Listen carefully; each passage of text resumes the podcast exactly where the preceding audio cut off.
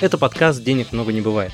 В этом подкасте мы с вами в первую очередь будем говорить о том, как сохранить свой капитал в это непростое время, а также о том, как заработать на инструментах фондового рынка. И наша главная цель – создать надежный и доходный портфель, на который вы всегда сможете рассчитывать.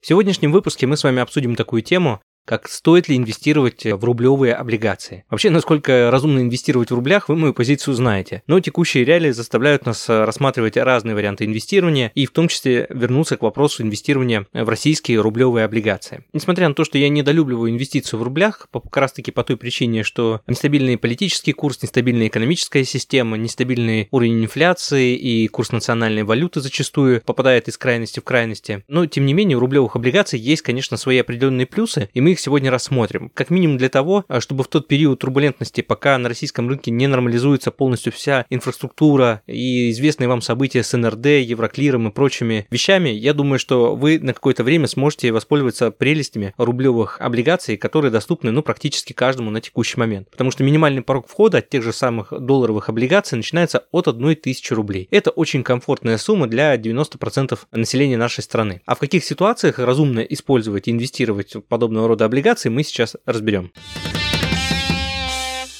Первое, с чего начинается работа с любыми облигациями, неважно, рубли это или доллары или юани, мы всегда должны смотреть на текущий уровень ставок и уровень инфляции. Даже не столько инфляция нас интересует, сколько ожидания по инфляции. Почему это так важно? Один из наглядных примеров того, как Центральный банк управляет ставкой, мы могли наблюдать совсем недавно. Это событие 2022 года, резкое повышение ставки с 9,5 до 20%. На самом деле, подобного рода повышение фактически вводит экономику в ступор, потому что ни один коммерческий займ фактически становится недоступен. Если Центральный банк выдает коммерческим банкам денежные средства под ставку 20, то чтобы заработать на кредитах, вы должны кредитовать хотя бы под 25, а то и 27 с учетом просрочек, сложной ситуации и так далее. Назовите мне хоть один бизнес в России, который официально может приносить такую маржинальность, такую доходность своим акционерам, э, чтобы еще отдавать 27-30% по кредиту. Я думаю, что таких бизнесов либо вообще нет, либо можно перечислить по пальцам, и, скорее всего, навряд ли они будут официальные. Поэтому само по себе такое резкое увеличение ставки до такого уровня, это, конечно, очень плохо для экономики рынке. Но что это значит для облигаций? Это значит, что цены падают на облигации соразмерно этому резкому а, поднятию э, ставки. То есть, чтобы нивелировать этот негативный эффект, текущие облигации, как правило, начинают торговаться с сильным дисконтом, и доходности по ним приближаются к уровню ключевой ставки. То есть, вот в событии, при событиях 2022 года доходности по облигациям Российской Федерации, так называемым ОФЗ, доходили до 19% в моменте. Там 19,5% это вот тот самый пик, который образовался в моменте. Конечно, далеко не все были заняты тем, что скупали рублевые облигации, но сам факт, да, статистика не врет, можно посмотреть котировки. И именно в такие моменты на рынке рождаются самые лучшие возможности для инвестирования в облигации, потому что если вы купили трехлетнюю облигацию, доходность по которой предлагает вам 19%, пусть и в рублях, но это значит, что в течение следующих трех лет вы будете получать гарантированно 19%. Конечно, при условии, что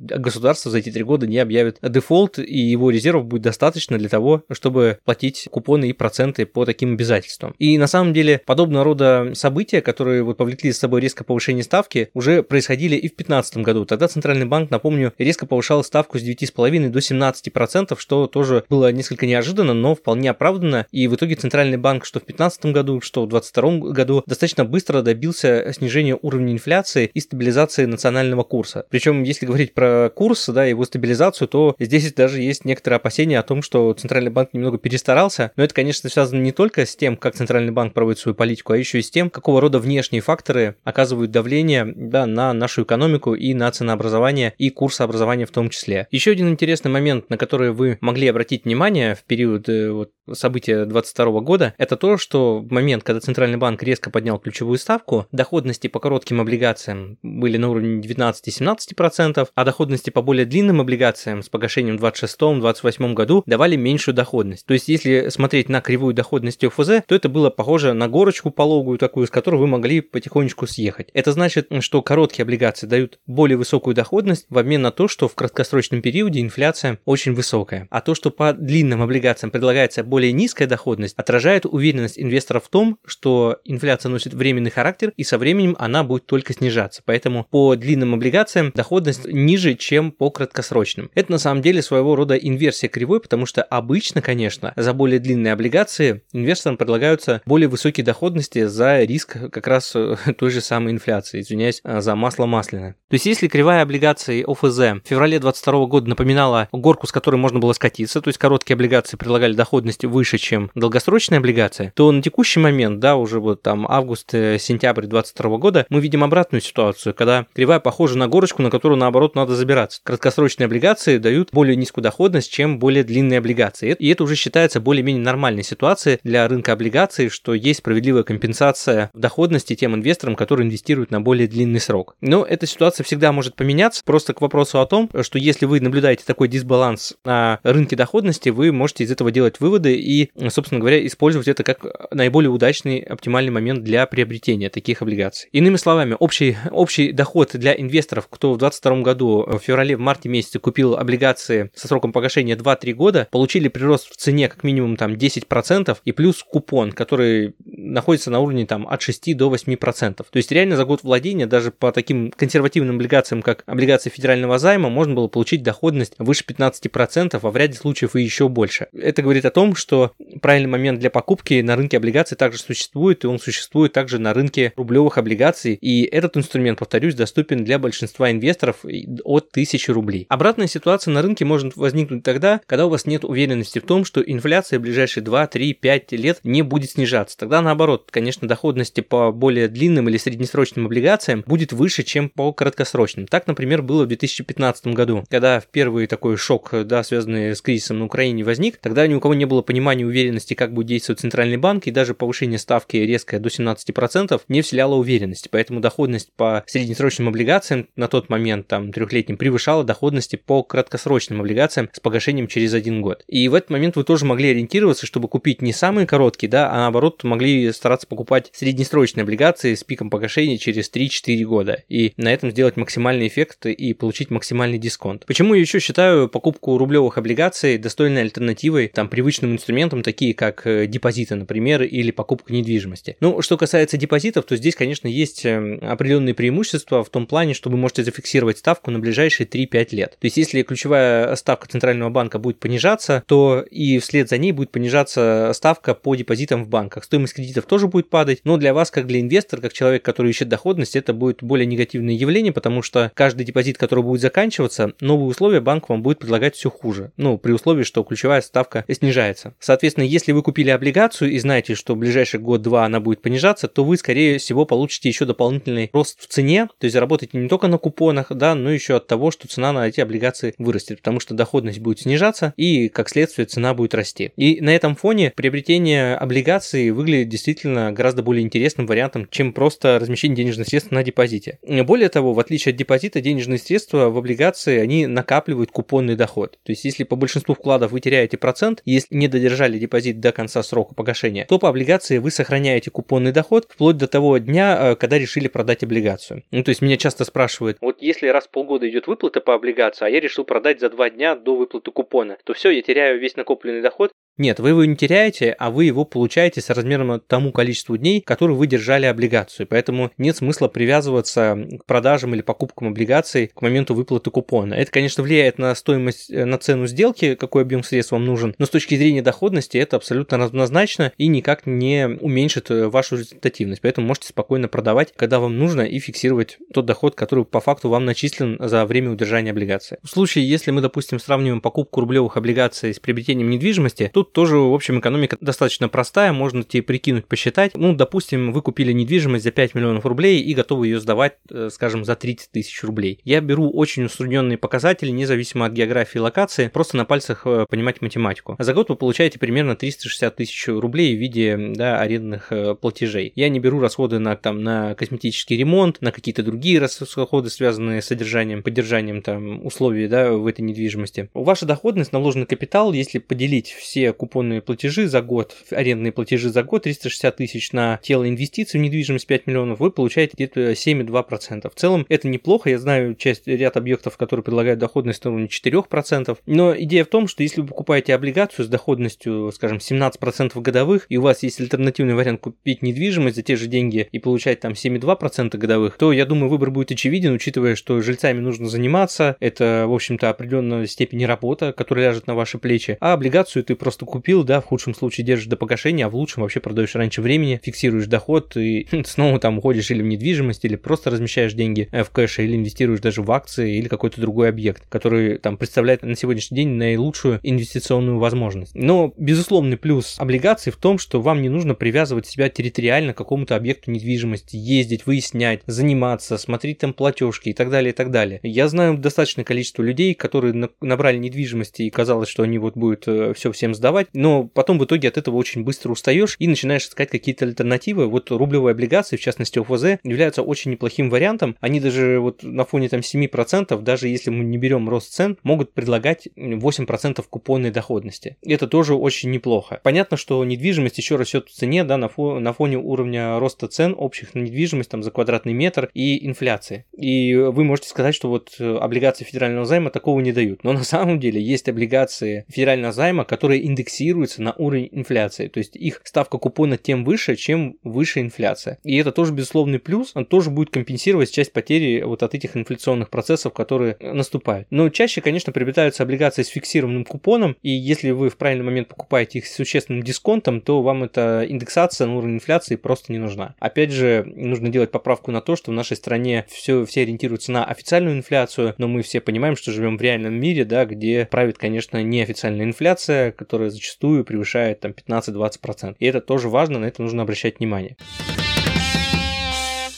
Как еще можно увеличить доходность по рублевым облигациям? Ну, во-первых, э, я вам рассказал про ФЗ, это такие самые более-менее надежные облигации, которые идут под обеспечением государства. Что делает государство, чтобы выплачивать э, по этим обязательствам купоны? Ну, на самом деле, сбор налогов, да, это самый прямой способ, как любая компания получает прибыль, выручку, государство собирает налоги и тем самым платит в том числе купоны по своим внешним и внутренним облигациям. Но помимо государственных облигаций, вот таких облигаций федерального займа, существуют еще муниципальные облигации. Это определенные округи, да, муниципальные муниципальные округи, которые выпускают обязательства э, на свой бюджет. Не могу сказать, что это какой-то серьезный интересный инструмент, но бывает так, что какой-либо федеральный субъект предлагает доходность там на 1-2% выше, чем государственные облигации, и при умеренном уровне долга, э, скажем там Московская область, да, в принципе разумно купить вот такой субфедеральный долг и, собственно говоря, получать доходность чуть выше, чем просто по ОФЗ. Следующим шагом увеличения доходности может стать переход к корпоративным облигациям. Есть очень много компаний, хорошо для вас знакомых, Магнит, Окей, Роснефть, нефть, Башнефть. Э, ну, то есть, конечно, большая часть корпоративных облигаций представлена э, такими секторами, как нефтегазовый сектор, как финансовый сектор, лизинговый сектор и так далее, но выбор на этом рынке есть, и вы можете выбрать какую-то конкретную организацию, и доходности по отношению к государственным э, облигациям будут примерно в полтора раза выше. Все будет зависеть от того, насколько большой размер компании, но если мы говорим про облигации первого-второго эшелона, то есть это крупный бизнес и средний бизнес, они предлагают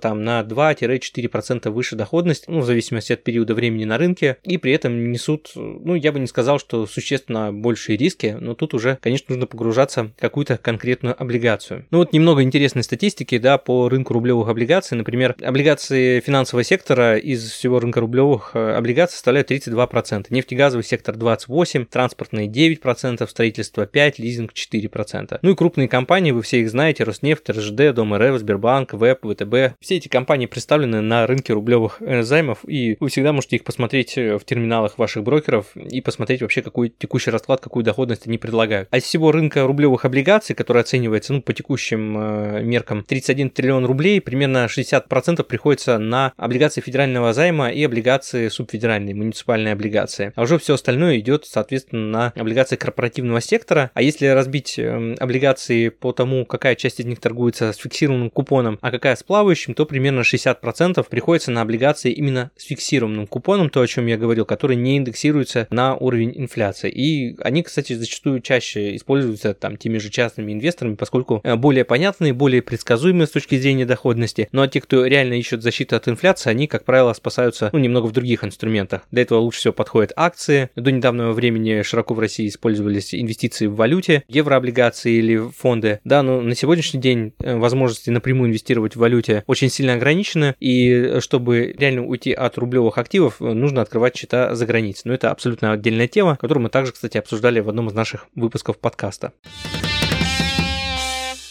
Еще один интересный тип бумаг, который присутствует на российском рынке, и, кстати, несколько лет назад он был, ну, такой достаточно популярный, можно сказать, был относительный бум э, на рынке там в 18-19 э, году. Это рынок ВДО, так называемый. Это высокодоходные облигации расшифровывается. И идея этих облигаций в том, что есть ряд компаний, ну, это уже ближе там к малому и среднему бизнесу или что-то между ними, когда компании без имени, без рейтингов хотят получить финансирование на открытом рынке. Ну, во-первых, почему они стремятся получить их все-таки в виде облигаций, а не кредитов и займов, потому что когда вы берете кредит в банке, э, любой банк, как правило, включает в договор такой пункт, что он в любой момент может потребовать деньги обратно. Конечно, вы как владелец бизнеса всегда сидите на иголках. Если банк вам предъявит погашению эти обязательства, то вы будете быстро искать средства для его погашения. Что касается выпуска облигаций, уже если вы привлекли деньги на первичном рынке, то вас никто не будет торопить и погасить их раньше времени, да, то есть вы будете ждать погашения или очередного там выплаты купона, ну, в общем, у вас будет определенный график, вы можете более смело, спокойно спокойно планировать. Хотя зачастую выпуск облигаций обходится компаниям чуть дороже с точки зрения купонов и доходностей, чем если вы возьмете кредит в банке. Но, как я сказал, стабильность э, зачастую важнее, чем вот даже небольшая разница по стоимости обслуживания и стоимостью фондирования. Но главный недостаток работы инвестора с такими облигациями заключается в том, что по сути он покупает кота в мешке. Нет рейтинга, нет никакой информации. Если вы не знаете конкретного собственника этой компании, то вы по сути реально просто тыкаете пальцем в небо, надеясь на то, чтобы с вами расплатиться. Конечно, если вы вы видите по облигациям федерального займа доходность 7-8%, а по таким облигациям 14-15%, то есть большой соблазн вписаться в эти облигации, купить и в расчете на то, что они будут погашены. Причем, как правило, ликвидного рынка по таким высокорискованным облигациям просто нет. Ну, условно, там вот компания дядя Деннер, выпустившая облигации с купоном 13,5% в 2020 году, э, тогда еще ставка Центрального банка была на уровне 5%, выпустила долг объемом 50 миллионов рублей. Ну, конечно, это очень маленький долг, то есть я уже молчу про объемы, но вот 31 января 2022 года компания не смогла выплатить купон и, по сути, объявила дефолт по своим э, бумагам. Если бы даже инвесторы знали о том, что у компании проблемы с ликвидностью, и она не может платить по своим обязательствам, и попытались бы продать, то, скорее всего, у них бы это не получилось сделать. Ну, потому что 50 миллионов рублей, извините, они могли разлететься там на очень маленькие суммы, там инвесторы по 1000, по 2 рублей ее покупали, для того, чтобы вынуть такой спрос из рынка, нужно было, чтобы все эти клиенты захотели наводить какую-то активность э, там на бирже и начинать покупать, продавать друг другу активно. В общем, такие облигации уже если вы покупаете, то, как правило, рассчитывайте, что вы их будете держать до погашения в люб... при любом исходе. То есть неважно, погасится они, не погасится, но вы будете ждать погашения. Поэтому подобного рода облигации стараюсь избегать, когда абсолютно нет никакого понимания, что за компанией стоит, что там реально, какие финансовые отчетности, да, как как реально обстоят дела. То есть лучше взять облигацию там с купоном на 2-3% ниже, но, по крайней мере, у вас будет понимание, за счет чего компания платит этот купон, какая у нее долговая нагрузка, какой рейтинг и так далее. То есть а ВДО тем самым они могут быть интересны разве что приобретение в каком-то пуле. То есть когда вы приобретаете фонд, облигации с высокорискованными облигациями. Мы о них тоже, кстати, говорили в одном из наших выпусков, но преимущественно рассказывал я про это, когда вы покупаете через ETF, да, где у вас там 1200 облигаций, то даже там 10-20 дефолтов, в общем-то, существенной роли не играют и не скажутся на доходности всего фонда, и тем более это улучшает ликвидность да, всего фонда. А когда вы покупаете одну такую бумагу, то вы реально становитесь ее заложником. То есть она либо погасится, либо нет. По мне, это очень плохая вероятность и плохой вариант э, размещения денежных средств.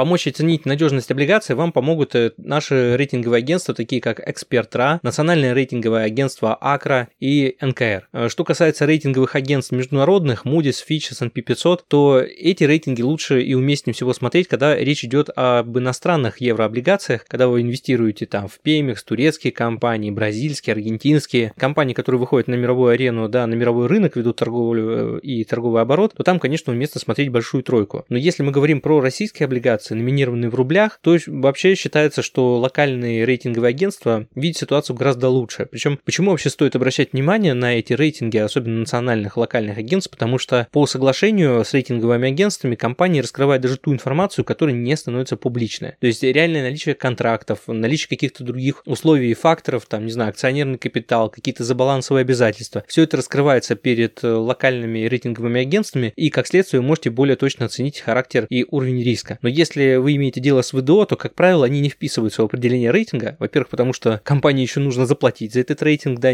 заплатить не в том смысле, чтобы ей присвоили тот рейтинг, который они хотят, а заплатить в том смысле, чтобы аудиторы проделали эту работу, да, и качественно оценили количественно оценили уровень риска и там насколько стабильна ситуация с продажами, насколько стабильна ситуация с балансом, все ли там гладко, все ли правильно учтено и соответствует требованиям регулятора, если это финансовый сектор, допустим, или там есть какая-то отложенная долговая э, нагрузка или налоговая нагрузка превышает там маржинальность бизнеса. То есть все это учитывается рейтинговыми агентствами, поэтому вот портфельные управляющие, да, я очень часто с ними общаюсь, они так и говорят, что вот как только ВДО начнут присваиваться рейтинги, вот тогда мы и поймем, с чем имеем дело. А до этих пор это это реально код в мешке, поэтому уже если управляющие на это не решаются, если у вас нет каких-то связей в компании, да, которые вам могут своевременно сообщить о том, что э, пора выходить, и главное, что не просто могут сообщить, а обеспечить вам э, ликвидность, да, самое важное, выхода из этой бумаги, потому что сообщить-то могут, но если не будет продавцов и покупателей на эту бумагу, то вы уже никому не продадите, даже если будете знать, что все через месяц там будет точно объявлен дефолт. Поэтому это то, на что как раз стоит обращать внимание, и в погоне за доходностью не стоит пренебрегать вот там правила правилами безопасности и золотыми правилами инвестирования. И самое главное, если вы не готовы вникать в тонкости и нюансы какой-то отдельной бумаги конкретного эмитента, один из самых простых способов на российском рынке приобрести биржевой пиф российских облигаций или паевой инвестиционный фонд. Отмечу, что по подобного рода инструментам исключен риск какой-то блокировки или заморозки активов, потому что здесь все облигации в данном случае, они, во-первых, номинированы в рублях, то есть банки-корреспонденты американские тут ни при чем и не заблокируют расчеты, а второе, они все хранятся в НРД. Это национальный расчетный депозитарий, который находится в ведомстве Центрального банка. То есть он подконтрольный, это достаточно безопасно. Конечно, никто не снимает э, с облигаций рыночного риска, да, и там риска дефолта, но тем не менее, с точки зрения инфраструктурных, здесь рисков никаких не наблюдается. И самое простое, чтобы упростить себе жизнь и даже не следить за отдельной компанией, вы можете приобрести фонд, как я сказал, и просто уже наблюдать за динамикой и за доходностью. Причем подобного рода фонды лучше покупать как раз в периоды тотальных глобальных просадок, да, вот как там февраль 22 там январь 2014 декабрь 2014 года, начало 2015 года. То есть, как только случается коррекция на рынке облигаций, первое, на что вы должны обратить внимание, какую максимально длинную облигацию вы можете купить. Там растяните просто момент покупок на несколько этапов, но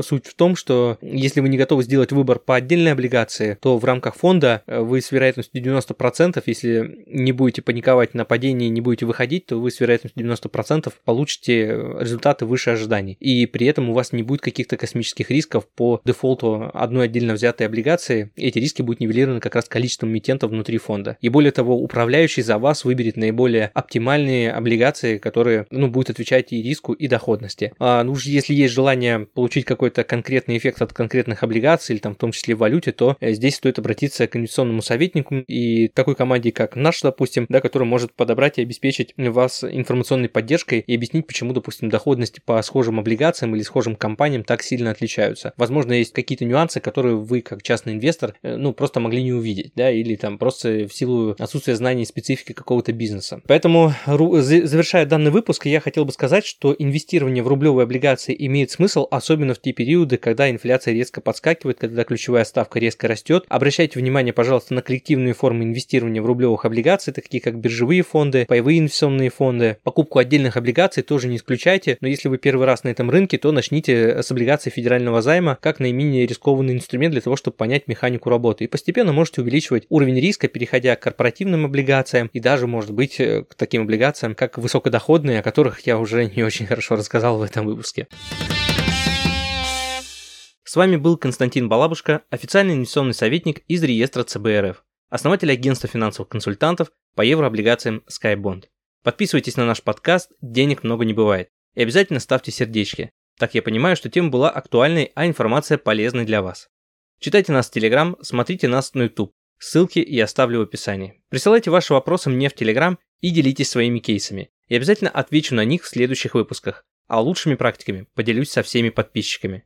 Любое упоминание ценных бумаг и компаний в данном подкасте не является индивидуальной инвестиционной рекомендацией или призывом к действию.